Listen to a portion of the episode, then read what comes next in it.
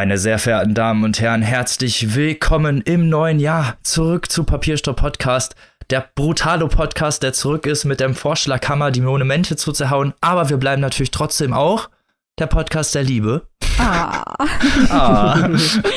Und ich bin natürlich nicht äh, allein hier, um zum gleich brutal und liebend zu sein und die Literatur zu genießen und habe meine allerliebsten Mitpodcasterin aus der Neujahrspause wieder mit dabei und zwar die liebe Maike. Hallo. Und die liebe Annika. Hallo. Und natürlich auch mit dabei der Meister dieses Podcasts, der liebe Robin. Hallo, hallo. Feuerwerkskerzen. Zurück sind wir aus der äh, Weihnachtspause. Wir haben es überlebt. Trotz langweiligem Silvester und vielleicht etwas gediegenerem Weihnachten sind wir zurück, um euch natürlich wieder auch im neuen Jahr mit super tollen Tipps äh, zu begießen oder beziehungsweise euch mit unseren Diskussionen zu bereichern. Haha. genau, in diesem Jahr war alles anders. Und deswegen soll auch 2021, naja, nicht alles anders werden. Wir machen natürlich auf gleichem Niveau weiter. Es geht nur bergauf für uns.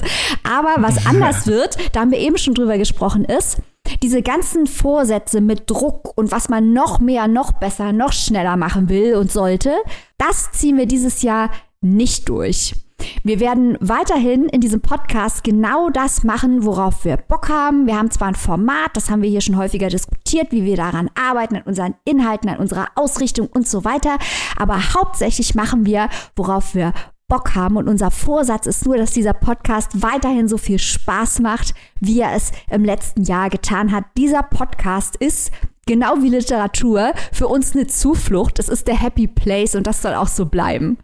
Eben. Wir lieben es hier natürlich zu sitzen und natürlich freuen wir uns, das auch im neuen Jahr machen zu können. Und wie es Maike schon gesagt hat, unser erster Punkt und das, was bei uns auf der ersten Tagesordnung steht, ist Spaß. Und zwar Spaß für alle. Spaß für alle Beteiligten. Genau. Ich finde gegen diese ganzen Optimierungssachen wie Lese-Challenges und Listen. Das sieht man ja jetzt auch wieder überall. Die Neujahrs-Lese-Challenges auf Goodreads und welche Listen man jetzt liest und welche Klassiker jetzt endlich mal gelesen werden sollen und so weiter und so fort. Da ist ja gar nichts gegen zu sagen.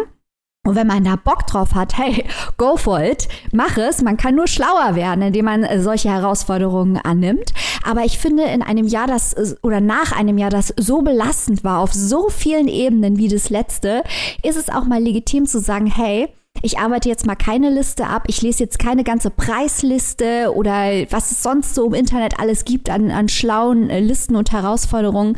Ich höre jetzt nur mal auf meinen Bauch, auf mein Gefühl und lese einfach das, was mir Spaß macht. Ich lasse mich so ein bisschen literarisch treiben. Ganz genau. Und das ist jetzt auch kein nicht richtig aufgearbeitetes Buchpreistrauma, was wir hier noch haben. Also von wegen, äh, wir müssen lesen. Äh, das ist es nicht. Aber Maike, du hast völlig recht. Ich habe ja auch immer sonst viele Challenges und Listen und äh, das will ich noch lesen und jenes will ich noch lesen. Aber es ist wirklich so, ich meine, was hat uns 2020 gebracht? Pläne machen ist ja schön und gut, aber dann kommt es doch wieder ganz anders, als man denkt. Und 2020 kam ja nur wirklich alles komplett anders. Und deswegen dieses ein bisschen frei machen und einfach mal, Michael, treiben lassen. Das fand ich eben eine sehr schöne Formulierung ja. von dir. Also, dass wir einfach mal schauen und wenn wir uns einfach nur mal durch das kommende Jahr treiben lassen, da wird uns sowieso so viel Tolles erwarten und äh, spannende Bücher und Neuerscheinungen und was weiß ich alles. Und wenn man dann noch mal sieht, was man eventuell noch alles lesen könnte. Also ganz lustvoll, entspannt und vielleicht auch immer so ein bisschen, was jeweils zur Stimmung passt. Ne? Weiß man ja auch nicht. Nicht, nicht immer ist das Buch das für den richtigen Zeitpunkt. Und äh, da sagen wir jetzt auch einfach mal ein bisschen entspannter Hauptsache lesen. Das ist ja eigentlich das Wichtigste unterm Strich. Wir haben über Weihnachten ein bisschen das Dschungelbuch geguckt. Also Leute, probiert es mal mit Gemütlichkeit. Aber wir sind auch, das muss auch hier erwähnt werden, wir sind auch der Ironie dieser Aussage auf einem gewissen Level bewusst. Weil ja. wir haben ja in der letzten Folge mit Chian und Ursula haben wir ja schon äh, erklärt, dass quasi unser erstes Halbjahr bis Ende Juni komplett durchgeplant ist. Das heißt, jede Woche drei Bücher. Bam, bam, bam.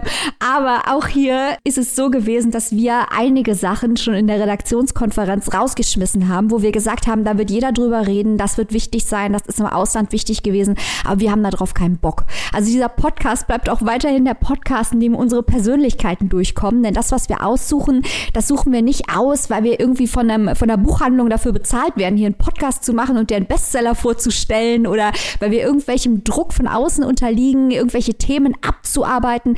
Nee, das ist der Podcast, den wir so machen, damit es ein Podcast wird, wie wir ihn gerne hören würden. Und alles, äh, was uns keinen Spaß macht, schmeißen wir insbesondere 2021 einfach raus.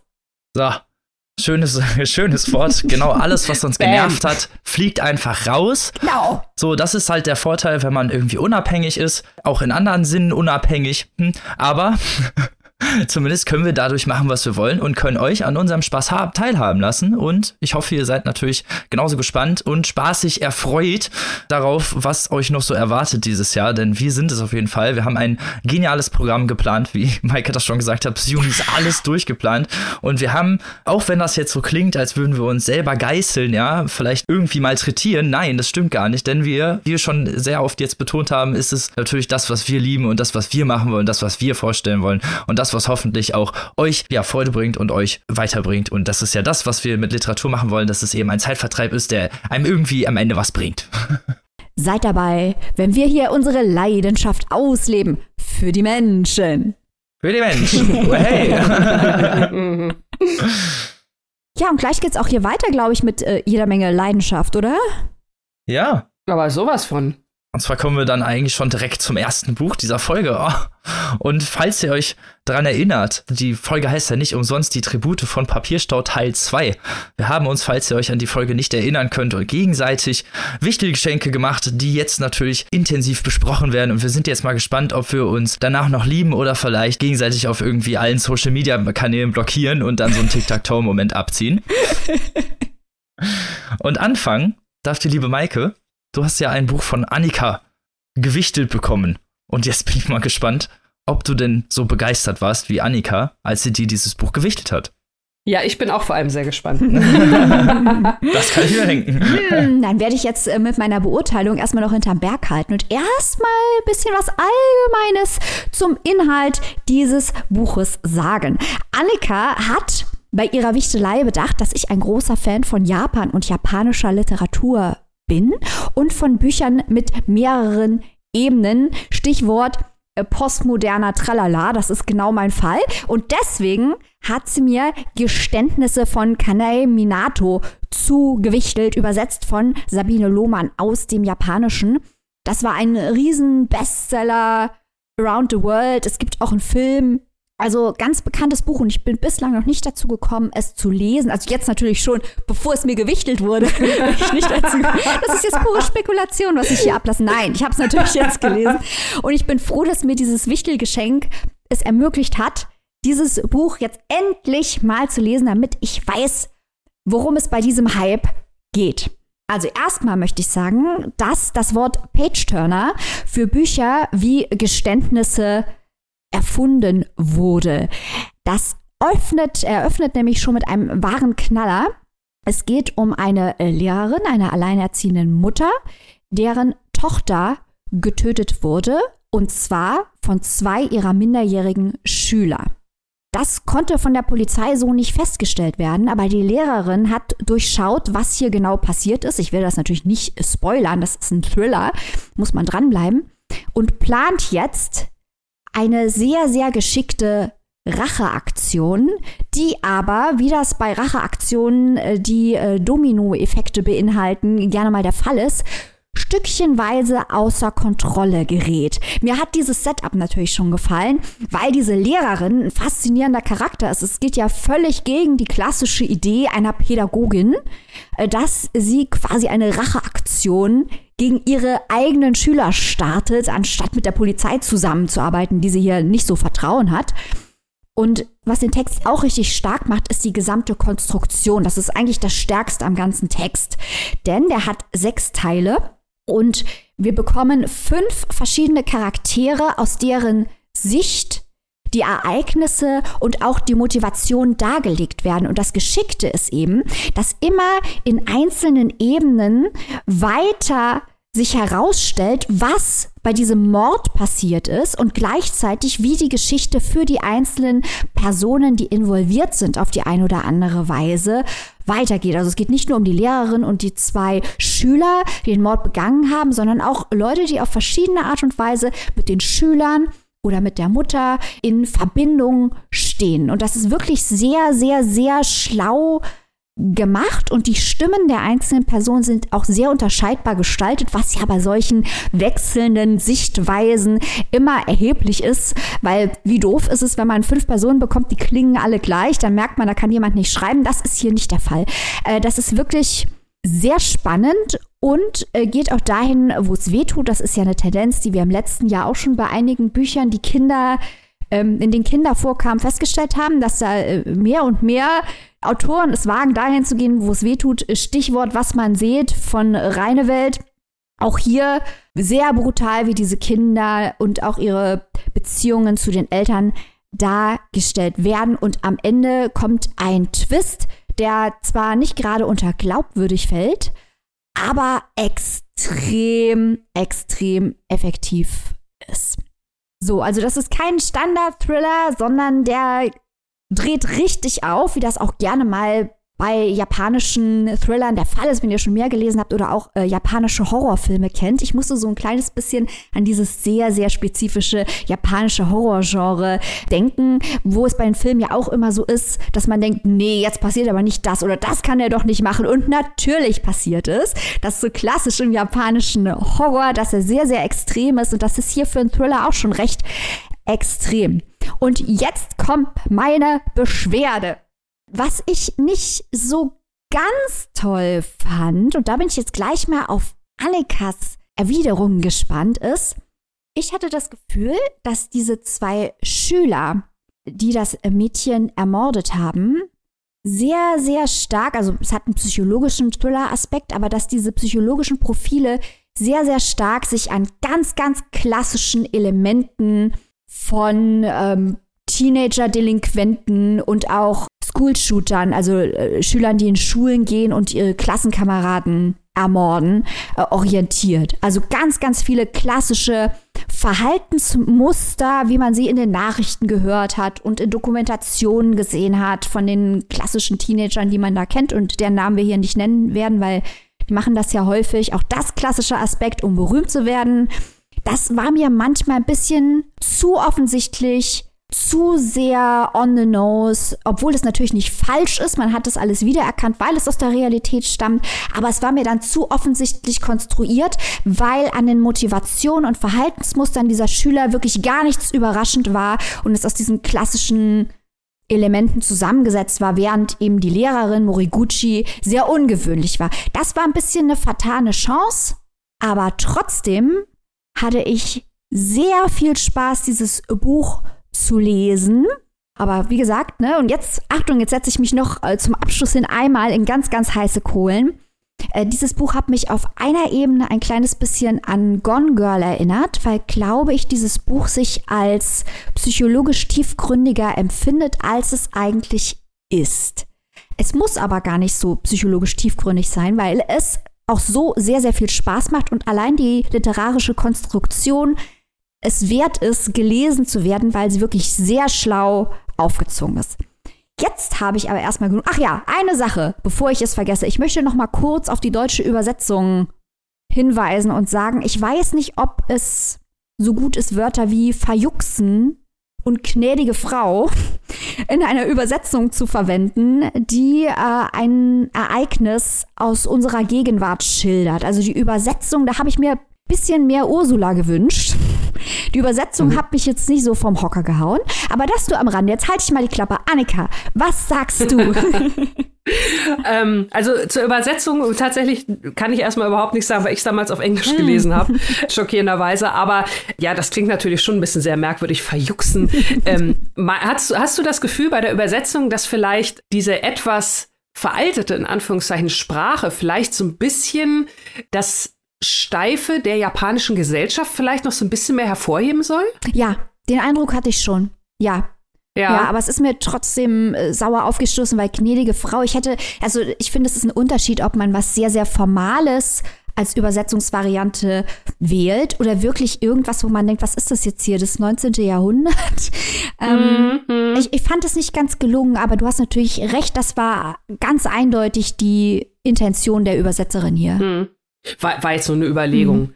Ähm, also grundsätzlich äh, finde ich es toll, dass ich sag mal, die Ziele, die ich mir aufgemalt habe, die ich bei dir erreichen wollte, als ich dir dieses Buch zugewichtet habe, äh, die haben, die habe ich alle erreicht. Ne? Also äh, mit Japanisch und äh, Thriller und so. Das hatte ich ja damals auch gesagt. Ich weiß ja, dass, dass äh, du nicht so viel Thriller liest oder wir auch eher selten sowas hier im Podcast vorstellen dass es dann schon irgendwie noch eine andere Relevanz haben muss. Und das ist ja bei diesem Buch gegeben. Also zum ersten Mal hat es mir sehr gut, ähm, bin ich sehr froh, dass es dir gefallen hat, dass du so viel Spaß daran hattest.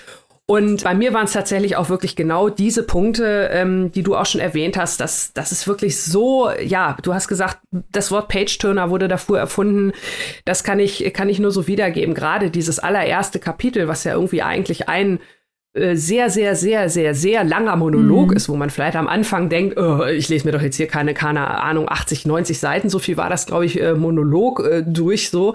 Aber ähm, das ist ein Eröffnungskapitel, was wirklich so rund ist und was mich am Ende so hat da sitzen lassen mit so einem, uh, und das hat man ja häufiger mal, gerade, sage ich mal, bei Büchern aus, aus diesem Genre, dass die vielleicht so ein Eröffnungskapitel haben, das so richtig reinhaut und danach flacht es sehr ab. Das ist mir leider auch schon oft passiert und das war zum Glück hier bei Geständnis überhaupt nicht so.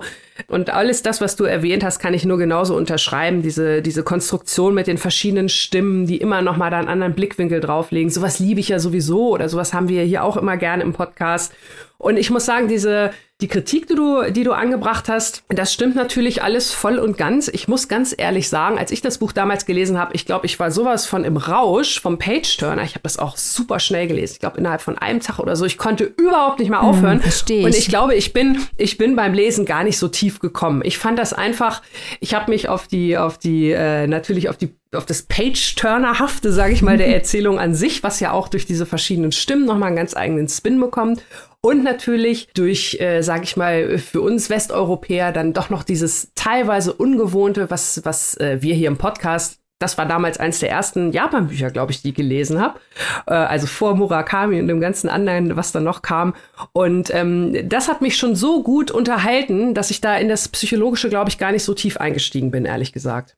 Ich habe das. Ich glaube, wenn ich es, wenn ich Entschuldigung, wenn ich es jetzt auch gerade mit dem Vorwissen nochmal lesen würde, würde ich das wahrscheinlich genauso sehen wie du. Aber in dem Moment, als ich es gelesen habe, hat mich das so bam weggebrezelt, dass ich einfach nur von der, von der Geschwindigkeit und von dem Plot und auch von dieser Gesellschaft und von diesen inneren Verstrickungen. Ne? Es ist ja dann immer so, äh, da, mhm. da passiert was, auch wieder da, dieser Butterfly-Effekt, das haben wir auch mal gerne. Das hat mich da alles so, ähm, so wegge weggedübelt. also im Kontext sagt, Annika sagt, es hat geballert, ja. genau, so kann man sagen. Das ist auch der Konsens hier, was dieses Buch angeht, absolut. Ich habe das natürlich mit einem Stift gelesen, weil ich wusste, ich werde hier mhm. jetzt von mhm. Annika zu diesem Buch gegrillt. Da dachte ich, jetzt passe ich aber mal ganz genau auf hier. Und deswegen habe ich auf die ganzen Nuancen natürlich auch geguckt. Aber was du da beschreibst, also ich habe es in zwei Tagen äh, gelesen und man bleibt halt echt dran. Und ich war auch beeindruckt. Also so sehe ich vielleicht die Figurenkonstruktion von den zwei Mördern kritisiere, also das ist jetzt nicht super schlecht oder so, ich würde das halt mal anders mhm. machen können.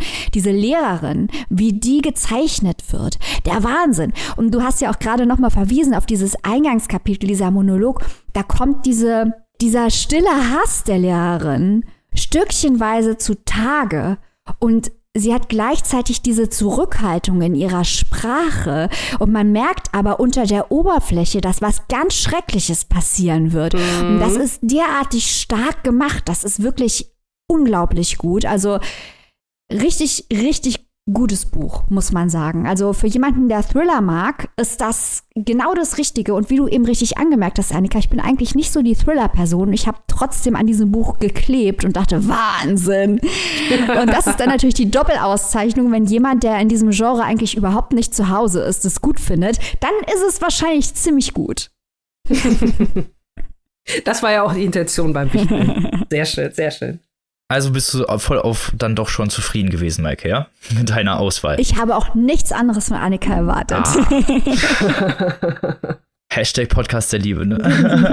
Genau.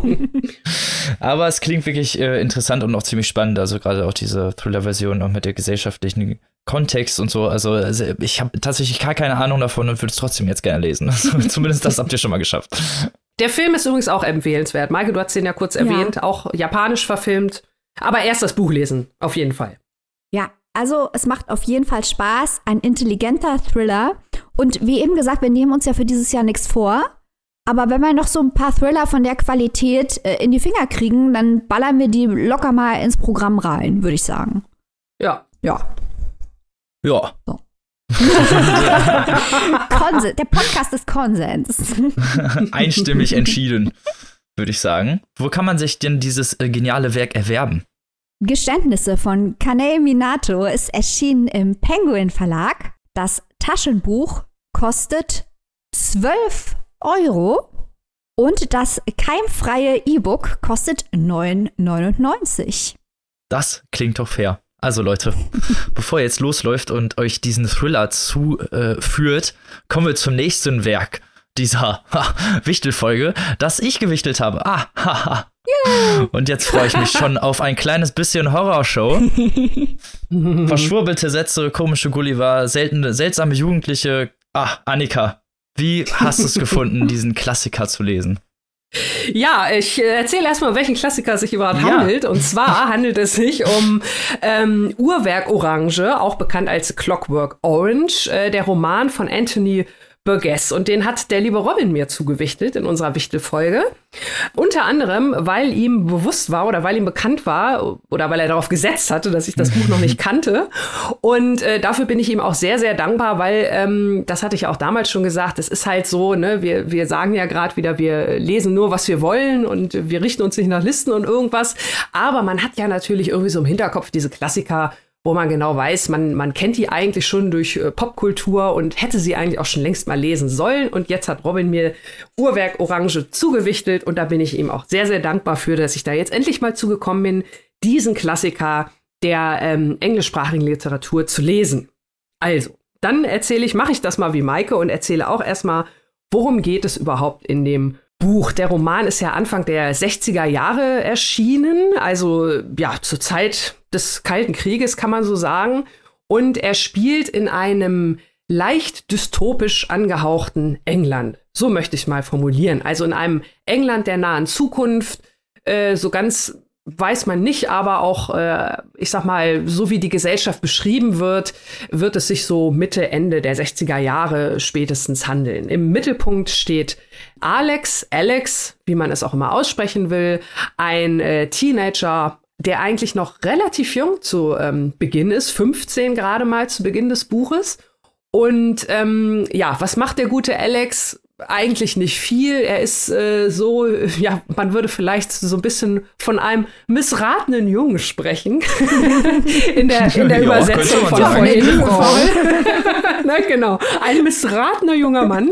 ähm, also ein Teenager, der äh, ja tagsüber eigentlich zur Schule geht, der aber meistens dann doch irgendwie so rumschwänzt für seine Eltern die in seinen Augen halt einfach nur ihren 0815-Job abreißen und ansonsten überhaupt keinen Spaß am Leben haben, hat er also eigentlich nur wirklich Verachtung übrig.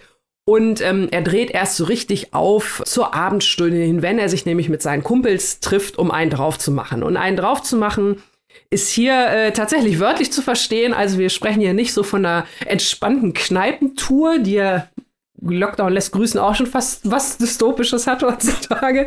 Sondern ähm, wenn, wenn er einen drauf macht mit seinen äh, Kumpels, die eigentlich eine Gang sind, so muss man das mal knallhart sagen, dann äh, gehen die also in die erste Bar, putschen sich dort auf mit Drogen, die also auch noch mal die, die Gewalt so ein bisschen eskalieren lassen, die Hemmschwellen fallen und so weiter und so fort. Und dann geht's halt hinaus in die Nacht und äh, jeder, der nicht bei drei auf dem Baum ist, wird dann einfach mal kurz und klein geschlagen, äh, beziehungsweise die Frauen werden vergewaltigt. Das ist also ein, ein äh, sehr, sehr äh, brutales Setting, ähm, wo wir hier mit, mit, äh, mit zu tun haben. Dadurch, dass das Ganze auch von Alex erzählt wird, dass also der Protagonist auch gleichzeitig unser Erzähler ist, bekommen wir also auch schnell mit, ähm, dass der das einfach macht, weil er da Bock drauf hat. Weil er also, ja, man, ich glaube, dem Krankheitsbild eines Soziopathen entspricht, der also überhaupt keine Empathie fühlt und der das einfach nur macht, anderen Gewalt zutut. Zum einen, weil es ihm Spaß macht und zum anderen, ja, weil es ihm halt auch Geld einbringt, wenn, wenn er natürlich dann seinen Opfern auch noch ein bisschen was abknöpfen kann.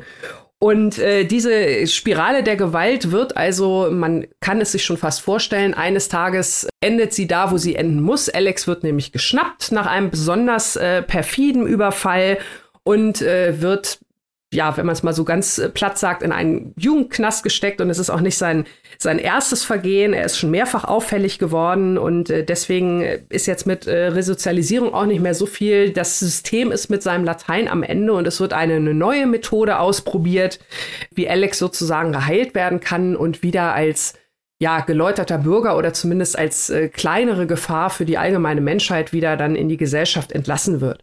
Und diese Frage, wie diese, diese Heilung passiert, also es ist so eine Art Gehirnwäsche, so kann man das, glaube ich, sagen, um ohne allzu viel zu spoilern. Es wird also nicht daran gearbeitet, diesen Menschen beizubringen, dass sein Verhalten falsch ist, sondern er wird einfach umkonditioniert. Also wie man vielleicht mit einem Hund mit einem Klicker oder was auch immer, ne, wenn du ja, dreimal oder früher mit Menschen halt mit Lobotomie gemacht hast in derselben Art und Weise. Ja, ja, ja, so ähnlich, genau. Also bei das Lobotomie. Ist Kontrolle. Genau, ja, bei Lobotomie wurde ja sozusagen ähm, alles ausgeschaltet, wenn du so willst, worauf ich jetzt hinaus wollte. Deswegen auch der Vergleich mit dem Hund. Das ist ja eher diese negative Konditionierung. Also, dass sobald er auch nur an Gewalt denkt, nicht, er muss es nicht mal ausführen, er muss nur daran denken, setzt halt in seinem äh, Gehirn gleich so eine Spirale ein, dass es ihm dann schlecht geht. Also, vielleicht mal ganz platt äh, gesagt. Also, es ist alles, was mit Gewalt zu tun hat, ist bei ihm halt negativ konditioniert und wird mit mit einem Unwohlfühlen, mit einem Schlechtsein in Verbindung gebracht. Das heißt, da kommt jetzt wieder, so wie Robin es gerade gesagt hat, auch am Beispiel Lobotomie. Diese Menschen sind halt insofern nur so halb behandelt, weil äh, sie haben ja keine Einsicht, also sind ja immer noch die gleichen Arschlöcher auf gut Deutsch wie vorher.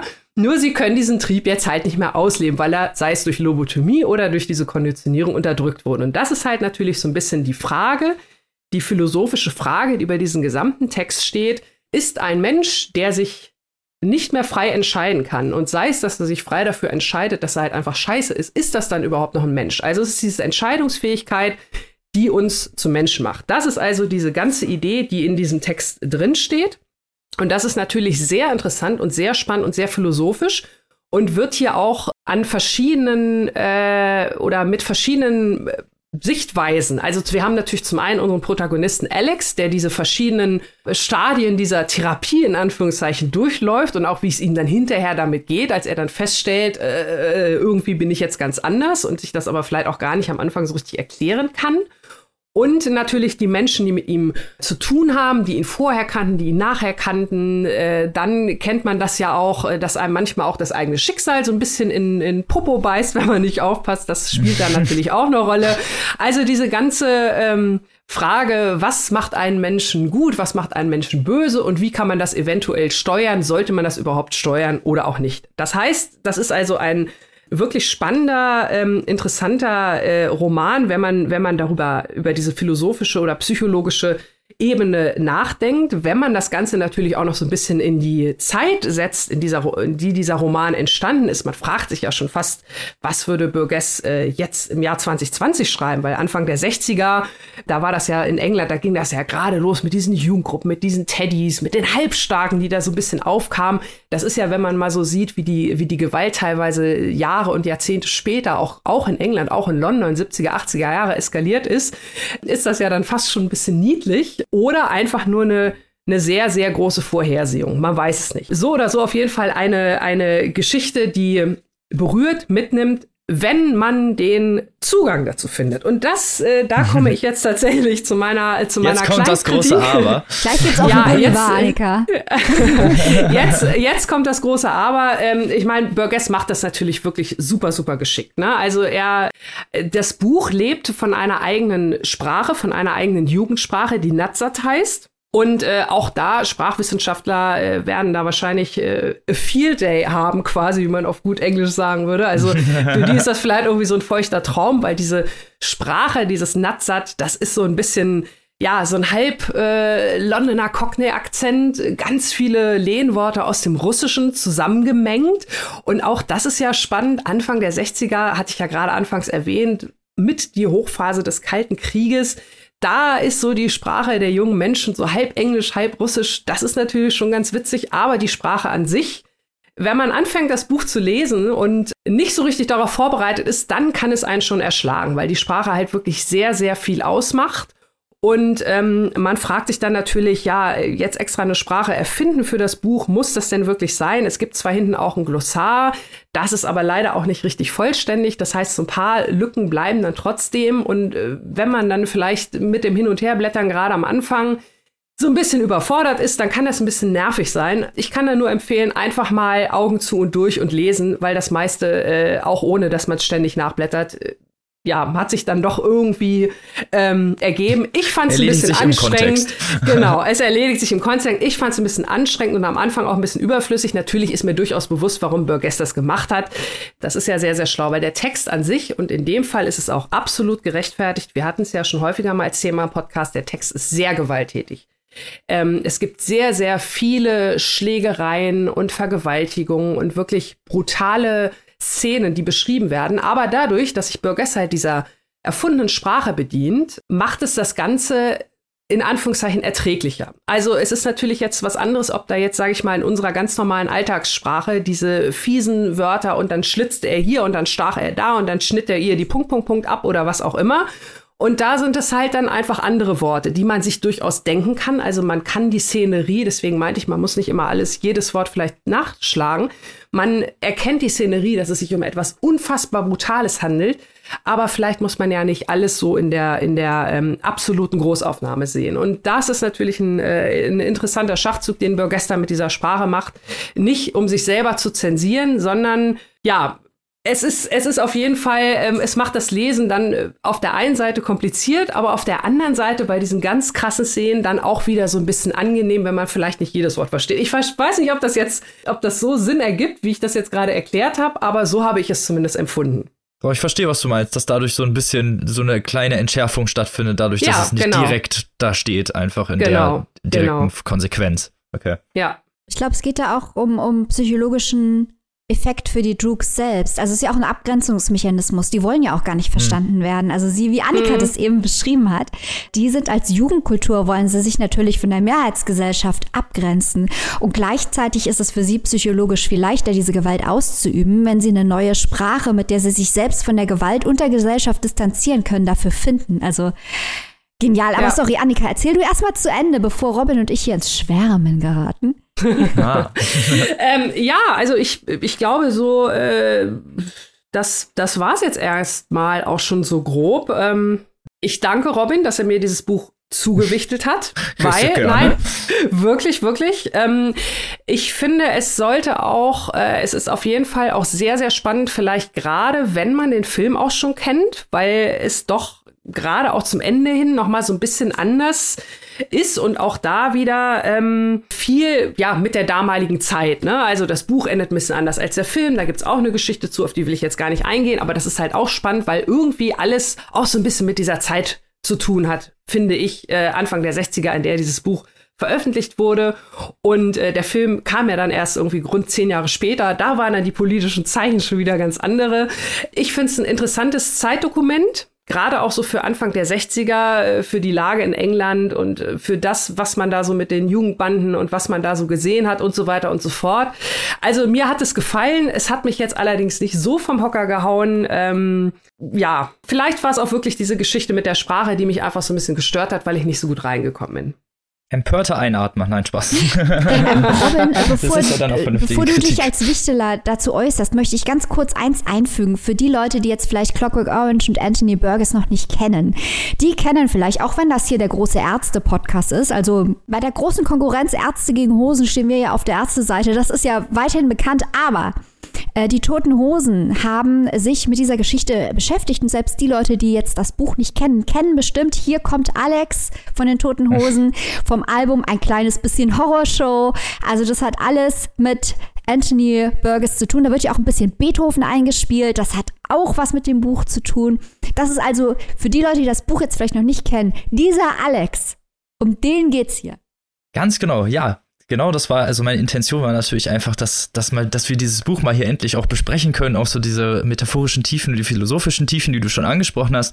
Ich kannte das Buch vor allem, also ich äh, habe das Buch gelesen, weil ich diesen Film so liebe und den schon sehr, sehr oft gesehen habe, weil er halt nun mal so ein sehr, ja, interessantes, avantgardistisches Werk auch seiner Zeit ist, auch diese ganze Kostümierung und so, die natürlich auch so ein gewisses Bild porträtiert. Ich will jetzt gar nicht so viel über diesen Film reden, aber er hat natürlich so ein ganz gewisses Flair, was einem äh, eigentlich jeder, der diesen Film gesehen hat, sofort in Erinnerung Erinnerung kommt. Ich kann gar nicht mehr Singing in the Rain hören, ohne an diesen Film zu denken. Gerade dieser Alex, der, der genau wie du schon sagst, der ein sehr, sehr böser Charakter ist, der auch diesen Abgrund sehr gut porträtiert. Anthony Burgess zeigt ja auch wirklich alles, wie du schon sagst, diese ganzen Gewaltszenen, alles ist ja wirklich sehr heftig, auch dafür, dass er 15 ist, auch was ja, diese Gesellschaft ihm ja auch nichts eigentlich entgegenzubringen hat und aber auch wie er wirklich machtlos daneben steht. Also es ist ja nicht, als würden sich seine Eltern tatsächlich für ihn interessieren. Es ist natürlich, also klar, es ist seine menschliche Seite in dem Sinne und dass Menschen einfach auch nicht perfekt sind. Und das fand ich halt gerade so interessant, diese Unperfektion des Charakters, der sich natürlich in diesem Ju Jugendjargon wiederum widerspiegelt, die er mit seinen Droogs da hat, wo ja auch wiederum interne Machtkämpfe äh, stattfinden, die ja unterbunden werden, wiederum durch Gewalt. Also die handeln ja auch untereinander so. Und dieses äh, Abdriften der eigenen Menschlichkeit, dass also, dass er natürlich jemand ist, der ja ins Gefängnis gehört und vielleicht auch ein, also eingesperrt für seine Taten, aber da so verändert wird oder halt ihm der menschliche Kern geraubt wird, auch wenn er schlecht ist oder in gesellschaftlicher Konnotation einfach auch als Parasit gilt oder als wirklich als ja sehr sehr schlechtes Beispiel für die Gesellschaft. Und das war fand ich gerade interessant, weil so diese Außenseiter Porträtierung, die ja auch in der damaligen Zeit gar nicht so häufig stattgefunden hat, mal ja so ein interessantes Porträt gegliedert hat. Und da bin ich sehr froh, dass du das gelesen hast. Und jetzt, äh, liebe Maike, steig doch noch mal mit in die, in die Diskussion. Also ich äh, liebe dieses Buch sehr, wirklich sehr. Ich finde, es ist auch zum Beispiel, das ist ja immer das Schöne auch bei unserem Podcast. Wir haben ja manchmal Bücher, wo wir ganz viele Parallelen finden. Und hier haben wir jetzt glaube ich, drei Bücher, die miteinander, die wirklich ganz weit auseinander liegen, was ja Zufall ist, mhm. weil wir gewichtelt haben. Weil das hier ist eigentlich mit dem, was wir bislang gehört haben über Geständnisse, überhaupt nicht zu vergleichen weil es nicht als Page-Turner funktioniert, sondern weil es echt als Hochkultur funktioniert. Also das muss man langsam lesen und man muss sich konzentrieren, dann kann man es genießen. Diese Wucht, die hier durchkommt, ist nicht, weil man in den Text reingezogen wird, sondern weil man vom Text abgestoßen wird. Aber auf eine mhm. unfassbar faszinierende Weise. Also ich gehöre zu den Freaks, ich bin zwar keine Sprachwissenschaftlerin, aber ich gehöre zu den Freaks, die das liebt, wenn ein Text mit Sprache experimentiert. Weil hier die ganze Zeit dieses Natsatz, dieser Jargon, der beweist die ganze Zeit, wie groß der psychologische Einfluss von Sprache ist und wie bedeutend das ist, wie man etwas benennt oder nicht benennt. Und äh, Zusammenführung und Abgrenzung durch Sprache ist ganz zentral und auch wie diese Sprache durchgearbeitet ist und man an sowas Spaß hat, sich in Sprachen reinzudenken. Grüße an Clemens J. Setz, den würde ich jetzt gerne mal dazu fragen. ähm, hört unser Interview mit ihm zu Sprachen, das nur am Rande. Dann ist es eine wahre Goldgrube, wie diese Sprache aufgebaut und komponiert ist. Ich habe es auf Englisch gelesen, ich weiß also nicht, wie gut die deutsche Übersetzung ist, aber auf Englisch ist es der absolute Hammer. Und ein anderer Punkt, den ich unbedingt noch ansprechen wollte, weil ich den sehr entscheidend finde, ist, die Art und Weise, das ist für mich inhaltlich der Kern, die Art und Weise, wie versucht wird, Alex umzuerziehen, weil eigentlich wird diese ganze Gewalt ja nicht eingesetzt um ihrer selbst willen, sondern sie wird eingesetzt, um zu zeigen, hey, dieser Alex der ist ein richtig großes gesellschaftliches Problem. Der hat keine Empathie. Man kann hier bestimmt auch psychologisch argumentieren, äh, welche Persönlichkeitsstörungen bei ihm wohl vorliegen könnten, weil er hat eindeutig irgendwelche Persönlichkeitsstörungen im pathologischen Bereich. Deswegen wird die Gewalt so brutal gezeigt. Und dann wird dagegen montiert, eine exakt genauso brutale Art und Weise, ihn von dieser Gewalt abzubringen. Und so wird natürlich die Frage gestellt, was bedeutet Resozialisierung? Was bedeutet Gerechtigkeit? Und vor allem vor dem Hintergrund, dass ja jegliche Art von Erziehung Konditionierung ist. Also nicht nur das, was mit Alex hier passiert, diese Aversionstherapie, der ausgesetzt wird. Jegliche Art von Erziehung, die wir alle erlebt haben, ist immer eine Art der Konditionierung. Man wird belohnt für ein Verhalten und bestraft auf eine, kann man verschiedene Levels der Bestrafung, klar, aber mhm. man wird belohnt für ein Verhalten und für ein anderes Verhalten bestraft. Und genau dieses Prinzip der Konditionierung wird hier ins Extrem geführt und ich glaube, es ist auch sehr wichtig zu erwähnen, dass Alex auch mit Medikamenten behandelt wird. Also ihm wird auch chemisch, ähm, chemisch wird sein Verhalten auch verändert durch Medikamente so dass er eben nicht mehr in der Lage ist, wie Annika eben auch schon aus geführt hat, frei zu entscheiden. Ihm wird quasi die Menschenwürde genommen und man ist trotzdem als Leser in dem Konflikt. An sich würde man natürlich nehmen, sagen, natürlich darf man Straftäter nicht die Menschenwürde nehmen, das geht gar nicht. Aber hier wird der Leser eben herausgefordert, weil Alex vor, äh, vorher als derartig brutaler, fast schon psychopathischer Straftäter eingeführt wird, dass der Leser sich wirklich klar werden muss, ja, auch in einem solchen Fall ist es nicht in Ordnung, jemanden den freien Willen zu rauben, weil es bedeutet, ihm die Menschlichkeit zu nehmen. Und das mhm. finde ich wirklich ganz großartig herausgearbeitet. Also nicht nur auf der inhaltlichen Ebene, sondern auch auf der sprachlichen Ebene ist das für mich ein absolutes Must-Read. Und ich bin so froh, dass Annikas jetzt auch gelesen hat. Ist total cool, das Buch. Ähm, ich würde gerne noch, äh, Maike, weil du es kurz erwähnt hast, noch ein Wort ganz kurz zur Übersetzung sagen. Und zwar, ähm, ich habe es auf Deutsch gelesen und es gibt wohl, habe ich mich jetzt mal so schlau gemacht, mittlerweile drei verschiedene deutsche Übersetzungen, äh, die auch äh, ja im Laufe der Jahre angefertigt wurden, weil sich ja auch Sprache auch ändert, auch im Deutschen und Titel. Wir haben es ja häufiger mal Neuübersetzungen von von anderen Büchern und ähm, die Version, die ich jetzt gelesen habe, die Ausgabe, die ist bei Klett-Cotta erschienen und die wurde von Ulrich Blumenbach übersetzt. Und zwar ist die auch noch relativ neu, diese Ausgabe 2018, also knapp zwei, etwa über zwei Jahre alt. Und die ähm, bietet auch noch einen umfangreichen Anhang, also fast 100 Seiten nach dem Text. Da gibt es zum Beispiel äh, noch mal einen Prolog, den Burgess selbst auch geschrieben hat, äh, zu einem Musical, äh, das geplant war. Es gibt einen Epilog, es gibt noch andere unveröffentlichte Interviews. Also für Fans auch hier eine absolute Empfehlung zu dieser neuen Ausgabe. Nochmal ein wirklich schönes Extra dazu. Mhm, genau. Dass man dazu noch mal ein bisschen einsteigen kann. Äh, Gerade was du nochmal gesagt hast, Maike, vorhin fand ich interessant, die Sicht des Lesers auch auf diesen, diesen Charakter, weil er ja einfach so stark reflektiert und stark porträtiert und er ist ja auch in diesem Werk, dadurch, dass man diese Jugendsprache hat, ist man ja auch die ganze Zeit in seinem Geist und trotz, ne, auch wegen dieser wirklich bösen, konträren äh, Sicht, die da, die da gezeigt wird, auch äh, das System, das ja ge genau wie du schon sagst, mit Gegengewalt, genau mit der gleichen Gegengewalt gegen ihn äh, vorgeht, äh, nicht unbedingt Sympathie hervorruft, aber eine bestimmte Art von Empathie beim Leser, die zu diesem Alex hingeht. Es ist ja nicht umsonst so, dass er halt als diese Figur gilt, als diese ikonische Figur und zwar nicht dafür, was er gemacht hat oder weil wir jetzt alle finden, oh, das ist total toll, irgendwie äh, Leute zu verprügeln auf der Straße, sondern dadurch, dass er etwas darstellt, und zwar diese Unumgänglichkeit des äh, menschlichen Geistes, die einfach nicht angefasst werden darf, auch wenn er vielleicht schlecht oder von bösen Mächten durchzogen ist, sagen wir es mal so. Ja, und dann gibt es ja noch die zusätzliche Ebene. Äh, wir, wir nörden jetzt hier total ab, aber wir lieben das. jetzt geht's richtig es gibt los. ja die zusätzliche Ebene, dass ja eigentlich, also dass, dass ich jetzt mal noch die Toten Hosen zitiere, das hat auch keiner kommen sehen. Aber es heißt ja ganz am Anfang von hier kommt Alex.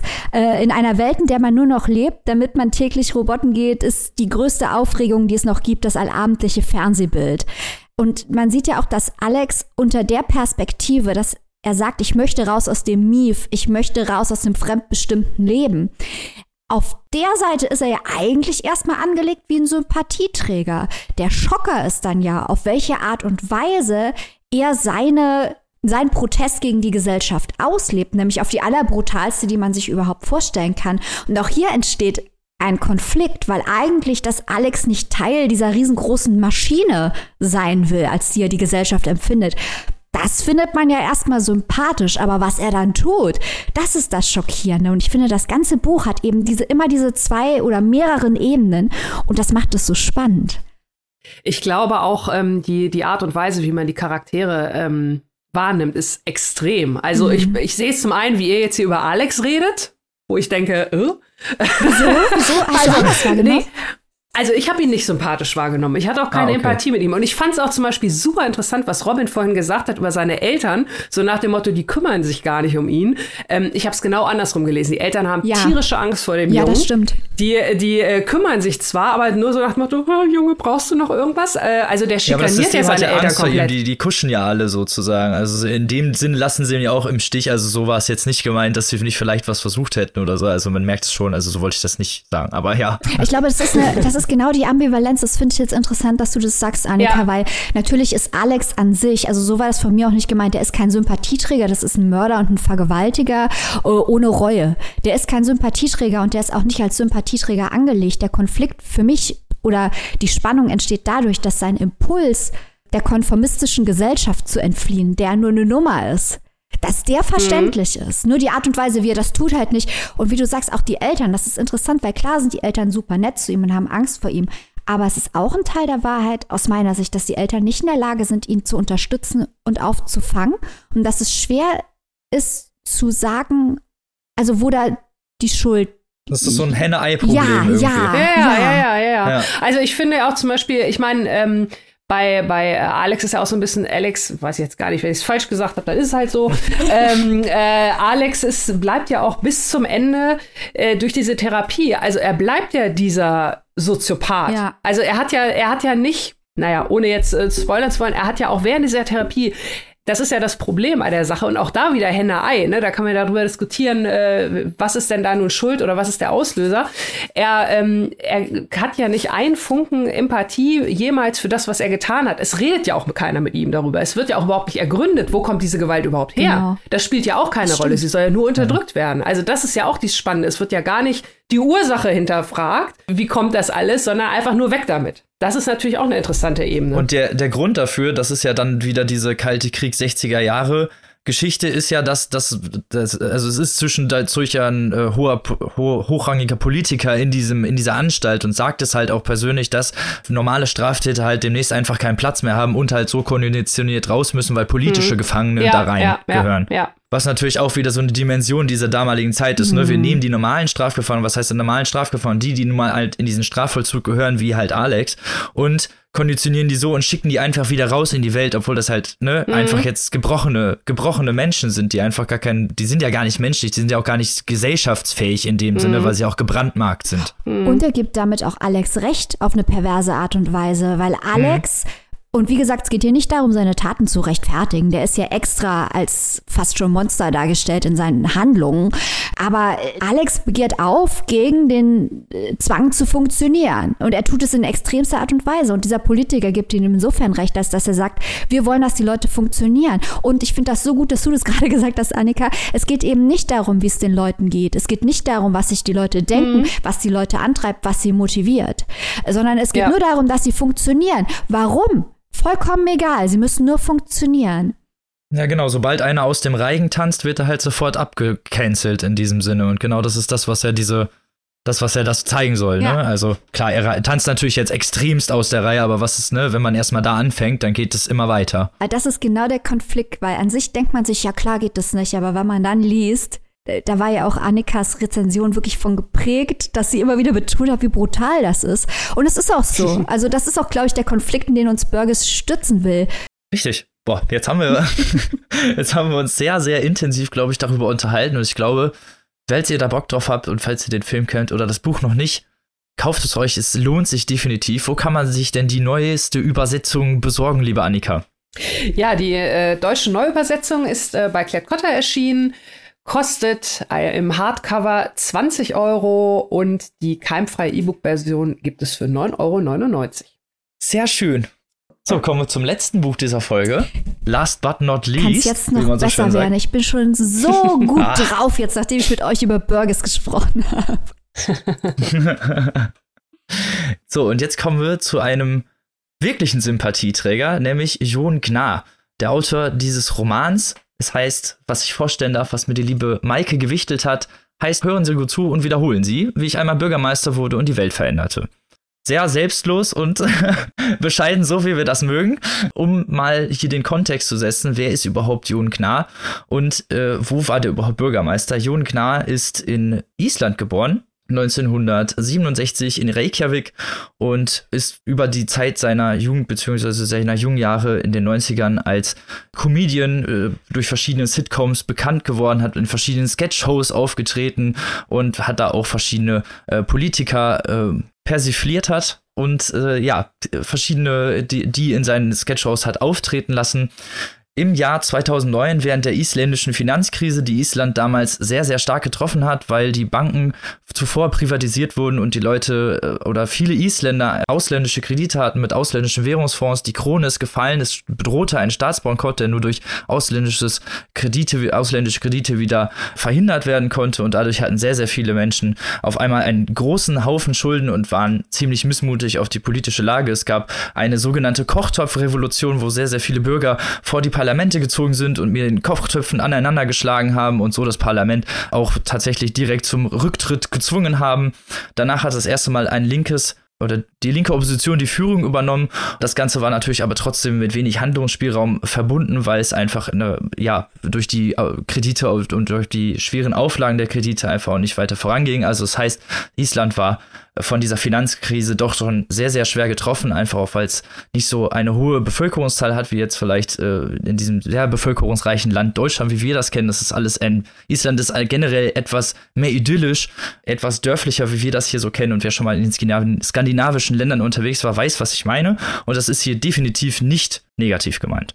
Jon Gnar hat sich dann irgendwann überlegt, in dieser Finanzkrise eigentlich als in, ja, er sagt es selber, eine Schnapsidee, ein, ein Gruppensex aus mehreren Schnapsideen, die ihm aufgekommen sind, ist daraus die Idee entstanden, eine Partei zu gründen und die sich dann im Endeffekt die beste Partei nannte und inter interessante Wahlversprechen hatte, wie offene stadtheimliche Korruption, kostenlose Handtücher für alle Schwimmbäder, denn die Isländer lieben ihre öffentlichen Schwimmbäder, ein Eisbär für den Reykjaviker Zoo und gratis Putztickets für alle Isländer und mehrere Versprechen, bei denen auch schon gesagt wurde, dass sie selber gebrochen werden. Also ein wenig mit Humor und einem, einem kleinen Zwinkern hat Jon Gnar hier eine Partei gegründet, die zu Anfang sehr, sehr wenig äh, Stimmen einfahren konnte und trotzdem ist er bei der Kommunalwahl in Reykjavik am 29. Mai 2010 mit 34,7 Prozent äh, hat seine Partei die meisten Stimmen errungen und Jon Gnar ist zum Bürgermeister von Reykjavik geworden. Was insofern natürlich schon mal recht ungewöhnlich ist, einfach einen Komiker als Bürgermeister zu haben. Was sich aber herausstellt, ist, Jon Gnar, und das hört man auch in diesem Buch, denn es ist ja von ihm geschrieben, ist jemand, der gar nicht nach dieser Macht gestrebt hat. Also jemand, der eigentlich eher passiv beigeschaut hat, sich nie richtig vertreten gefühlt hat. Und ich glaube, jeder, der hier in, ja, der überhaupt sich mit Politik ein bisschen auseinandersetzt, wird diese, wird diese Idee verstehen und diese Intention verstehen. Und da hat sich, hat er sich gedacht, er gründet einfach eine eigene Partei und diese Partei besteht größtenteils auch aus Freunden oder aus Leuten, denen er selber vertraut, von denen er weiß, dass sie auch irgendwas zum politischen Geschehen beitragen wollen, dass sie einfach die Welt zu einem besseren Ort machen wollen, um es ganz äh, plump zu sagen. Und genauso hat Jon Gnar auch seine Reden gehalten und ist so zum Sympathieträger der Reykjaviker aufgestiegen, als auch zum Sympathieträger von mir, muss ich gestehen. Denn äh, durch diese Sprache dieses Buches, er erzählt, wie er als Jugendlicher, äh, ja, als Anarchist eigentlich, äh, als Schulaussteiger äh, in der Schule überhaupt nie klarkam, zwei Jahre in ähm, Besserungsanstalten verbringen musste, auch viel äh, im Jugendalter mit Gewalt und vielen anderen Dingen zu tun hatte, nachts Taxi gefahren ist, also jemand, der eigentlich gar keine Ausbildung, also gar keine Ausbildung hat oder beziehungsweise eigentlich keine bildungstechnische Qualifikation, wie man das im gesellschaftlichen Kontext sagen würde, aber dadurch ein einfach, dass er so viele Ideen hat und dass er halt auch durch sein Parteiprogramm und durch seine äh, Interviews einfach gezeigt hat, dass er ein intelligenter Mensch ist, der Reykjavik zu einem besseren Ort machen möchte und zumindest Teile der Ideen umsetzen möchte, die die äh, Bürger beschäftigen. Und dabei das Ganze auch nicht zu ernst zu nehmen. Und das ist, glaube ich, das, Partei das Interessanteste und das Tollste eigentlich an Jon Gnar, dass er, dass er diese verstockte politische Riege einfach mal aufgelöst hat, einfach mal reingekommen ist mit glitzernden Outfits, einfach mal doofe auch Interviews gegeben hat, einfach auch mal nicht auf die Fragen der Journalisten immer reingefallen ist und sich nicht auf billiges Debattenniveau herabgelassen hat, wo sich, wo man sich gegenseitig politisch äh, ach, ach, private Dinge an den Kopf wirft und sich gegenseitig eigentlich nur anschreit. Äh, kleiner kurzer Blick in die USA. Und das ist das, was ihn so interessant und auch so als ja, Figur super interessant macht, weil er äh, versucht hat, diesen Job wirklich gut auszuführen und sich ja, einfach alles gegeben hat dafür, Reykjavik einen schöneren Ort zu machen und den Bürgern das zu geben, was sie verdienen und diese ganze Misere und diese ganze Schuldenberge dieser Finanzkrise, die sich angehäuft haben, zu beseitigen und gleichzeitig die ganze Demokratie voranzubringen, indem das auch alles direkter wird und man sich mit den Bürgern mehr im direkten Diskurs befindet, anstatt halt in seinen eigenen Parteizentralen alles zu entscheiden und dann hinterher mit Gegenwind rechnen zu müssen. Was ich an dem Buch so toll fand, ist, dass es halt aus seiner eigenen Sicht geschrieben ist. Es ist jetzt halt ein Sachbuch. Es geht halt natürlich viel um diese ja, über sein eigenes Leben, über die autobiografischen Züge, wie ist er in die Politik gekommen, was war mit ihm als Jugendlicher, ähm, auch viel über seine Frau. Und ich finde, zum einen lernt man die Person Jon Gnar dadurch sehr gut kennen, einfach, weil er auch da gar keinen Hehl drum macht, um auch bestimmte Sachen, die normalerweise von, ja, verschwiegen werden von Politikern, weil sie vielleicht als Angriffsfläche benutzt werden,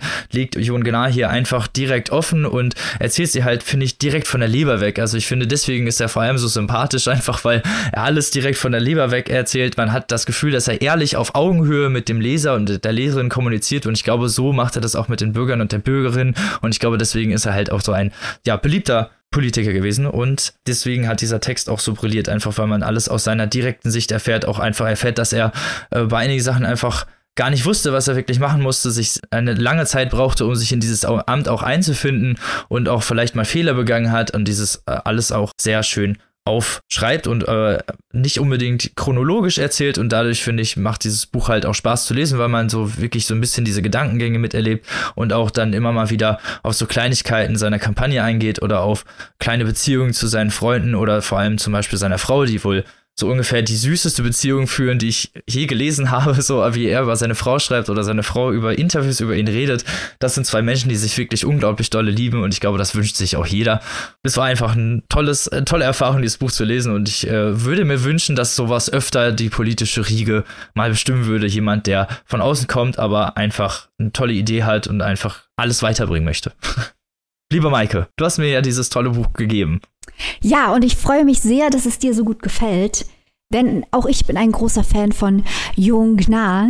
Ähm, ich habe auch seine äh, Biografien gelesen. Also er hat auch weitere Bücher veröffentlicht, äh, wo er viel erzählt über sein Leben. Also leidet an Dyslexie und hatte Lernschwierigkeiten, sehr schwierige Kindheit. Dann eben, du sagtest es schon, äh, Komiker und Schauspieler in Island war dort sehr, sehr oder ist immer noch dort sehr, sehr beliebt und äh, wurde dann eben quasi durch Zufall Politiker. Und das ist so ein richtiger, eigentlich wie ein Hollywood-Film. Es würde keiner glauben, dass ein Komiker sagt, äh, mir blutet das Herz, weil es meiner Heimatstadt so schlecht geht. Jetzt mische ich mal den Laden auf und, und gründe mal eine Quatschpartei, um auf die Absurdität der Diskussion hinzuweisen. Und bumm, ist er Bürgermeister. Und nicht nur das, er reißt sich auch zusammen und sagt, hey, weil er ist Idealist. Also er, Jung nah hat ein riesengroßes Herz offensichtlich und ist wirklich Idealist und sagt, okay, niemals würde ich wollen, dass meiner Heimatstadt Schaden zugefügt wird. Die Leute sind verzweifelt, die denken, die können den Politikern nicht mehr trauen, die wählen mich und meine Freunde zum Bürgermeister.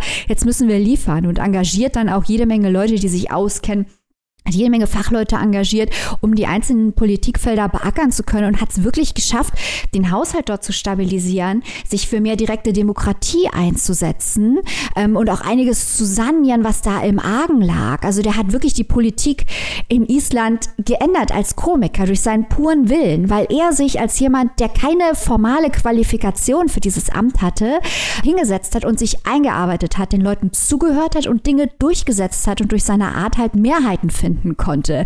Und äh, das finde ich ganz faszinierend, weil es eben auch zeigt, dass eigentlich Politik keine Karriere ist, sondern dass jeder, der sich einsetzen möchte für seine Gemeinschaft, wenn er das wirklich möchte und sich dahinter klemmt, das auch tun kann. Und Jürgen Gnad das auf eine ganz besondere Art und Weise getan. Und dieses Buch zu lesen, ähm, wie du eben schon sagtest, Robin, ich finde, es macht halt so viel Spaß, weil es ein erzählendes Sachbuch ist.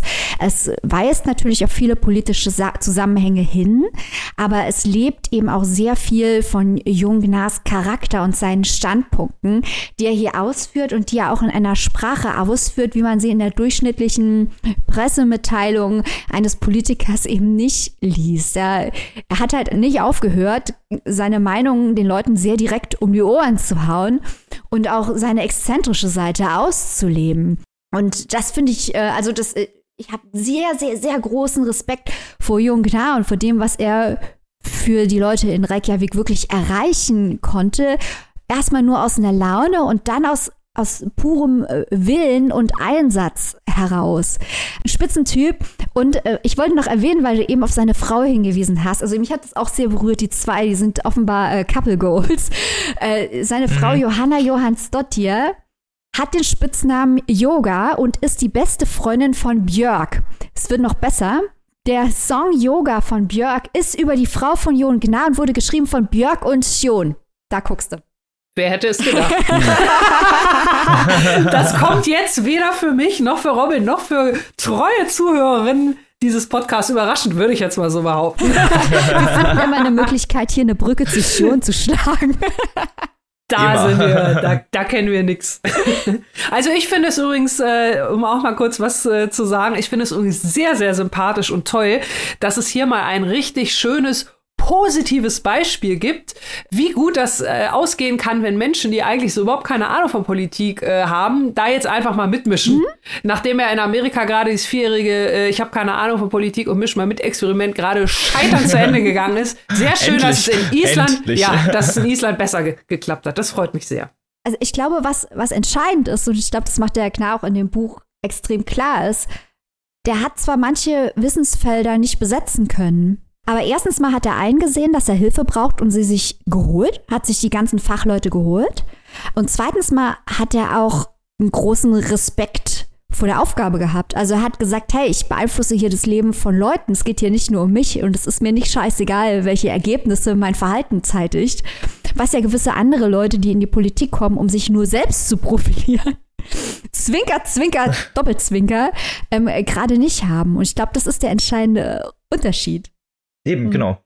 Und es ist halt auch ein großes, großer Punkt, dass er halt einfach auch Fehler zugibt oder sagt, dass er bestimmte Sachen einfach auch nicht kann und sich dann die Experten jeweils holt und halt nicht sich einfach hinsetzt und sagt, ja, ich mach das jetzt mal selber und halt alles irgendwie durch den Dreck zieht, weil er halt eben nicht weiß, wie es geht.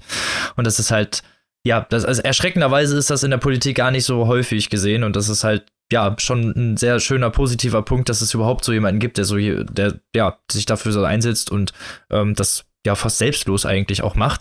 Man hört auch, äh, also man erfährt in dem Buch auch viel, wie viel Gegenwind er bekommt. Er ist das als Komiker in Anführungsstrichen natürlich schon gewohnt, dass es mal zu Buchrufe gibt oder Zwischenrufe oder so, aber die Presse ist natürlich dann in diesem Fall wirklich sehr, sehr hart gewesen und hat dann auch viele Sachen aus dem Zusammenhang gerissen oder hat versucht, ihn irgendwie wirklich hart zu diskreditieren auf jede mögliche Art und Weise. Aber wie er da drüber steht und dass er halt auch wirklich ein sehr, sehr gelassener Charakter ist, er sagt dann auch, das ist dann so dieses Wuwei, nennt sich das irgendwie ist irgendwie so eine Judo-Technik, alles über sich ergehen zu lassen oder einfach mal ruhig zu sein. Und dadurch ist er so ein, ja, wirklich standhafter Charakter, einfach dadurch, dass er eben sich nicht auf diese, ja, ne, billige Diskussionspolitik dann einlässt, indem dann halt einfach gegenseitig so lange geschrieben wird, bis halt einen die Luft ausgeht. Mhm.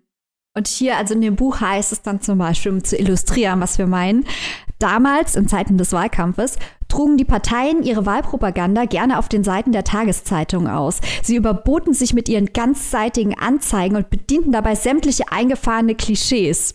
Die einzige Zeitungsreklame, in die wir jemals investierten, erschien im Kleinanzeigenteil eines schmierigen Käseblatts.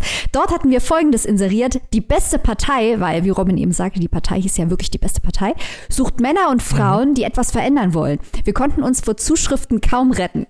Also, Jung da, what a guy. Besorgt euch dieses Buch, Leute. Wo denn, wo Fünf denn, wo denn? wo denn, wo denn, klar. Gibt es für äh, 15 Euro als Taschenbuch und 9,99 Euro als E-Book. Also, das hätte finde ich, sehr gut mit bedient. Es hat nur 170 Seiten und es lief sich, liest sich sehr, sehr gut. Also nicht, dass ihr jetzt denkt, dass man jetzt Ewigkeiten in irgendwie Politikgeschwurbel rumsteht. Nein, das meine ich, er hat das immer wieder so kleine Auflockerungen, dass es mal wieder weg davon geht oder bestimmte Sachen einfach mal aus einem anderen, aus einem anderen perspektivischen Winkel erklärt wird. Und dadurch ist es ein sehr, sehr schön zu lesendes Sachbuch, auch für Leute, die vielleicht jetzt nicht so große Fans von Sachbuchbüchern sind. Äh, ich zum Beispiel. Ähm, ich wusste, ich kann dich damit überzeugen, Robin. genau, äh, kannst du mich wirklich toll überzeugen. Ich danke dir für diesen tollen, tollen Tipp. Hat mich wirklich sehr gefreut über dieses Buch und besorgt euch das. Ja, Leute, und damit sind wir schon am Ende unserer Wichtelfolge. Oh. Oh. Am Ende unserer 2021-Premiere. Echt so? Oh. Da hat das Jahr wieder geil angefangen. Und es geht noch geiler weiter. Ist echt so, mit nächster Woche. Ah. Und nächste Woche hat der Chef die Zügel selbst ganz allein in der Hand und bietet uns etwas ganz Besonderes. Oh. Eben. Ich biete was ganz, ganz Besonderes, denn es wird ein Interview geben. Mit wem verrate ich nämlich jetzt einfach oh. noch nicht. vielleicht, vielleicht ja drei Stichworte. Ja, vielleicht drei Stichworte. Also das Buch hatten wir auch natürlich schon mal in der Folge, ne? Das so viel kann ich ja vorweg schon mal verraten. Und dann Generationstrauma, Rebellion und Dorfflucht. Ha! Uh. Und es gibt ein Interview mit dem oder der Autorin, richtig? Richtig, richtig. No. Genau. Da könnt ihr euch drauf freuen. Seid gespannt. Nächste Woche gibt's dazu mehr. Aber da verraten wir noch Und die nichts. Woche drauf Bis dahin. regnet's Neuerscheinungen. Jo. Oh, da gibt's so viele Neuerscheinungen, Leute. Aber wisst ihr was? Wir verraten euch noch gar nichts. Ah, ah, ah. Wir Ah, werden euch sind mal so ein bisschen anteasen. Guckt auf Insta. Es war eine sehr schöne Folge. 2021 hat genial angefangen. Nächste Woche, wie gesagt, hören wir uns mit dem Interview wieder. Und danach die Woche Neuerscheinung. So wie sich das Jahr gehört, wird es eingeläutet wieder. Und wir, hoffen, wir hoffen, ihr, ihr seid genauso von den Buchtipps begeistert und von den Wichtelwünschen und holt euch jetzt auch eins oder am besten alle drei. Und wünschen euch eine tolle Lesewoche. Lest was Tolles, bleibt gesund. Bis dahin, tschüssi. Tschüss. Tschüss.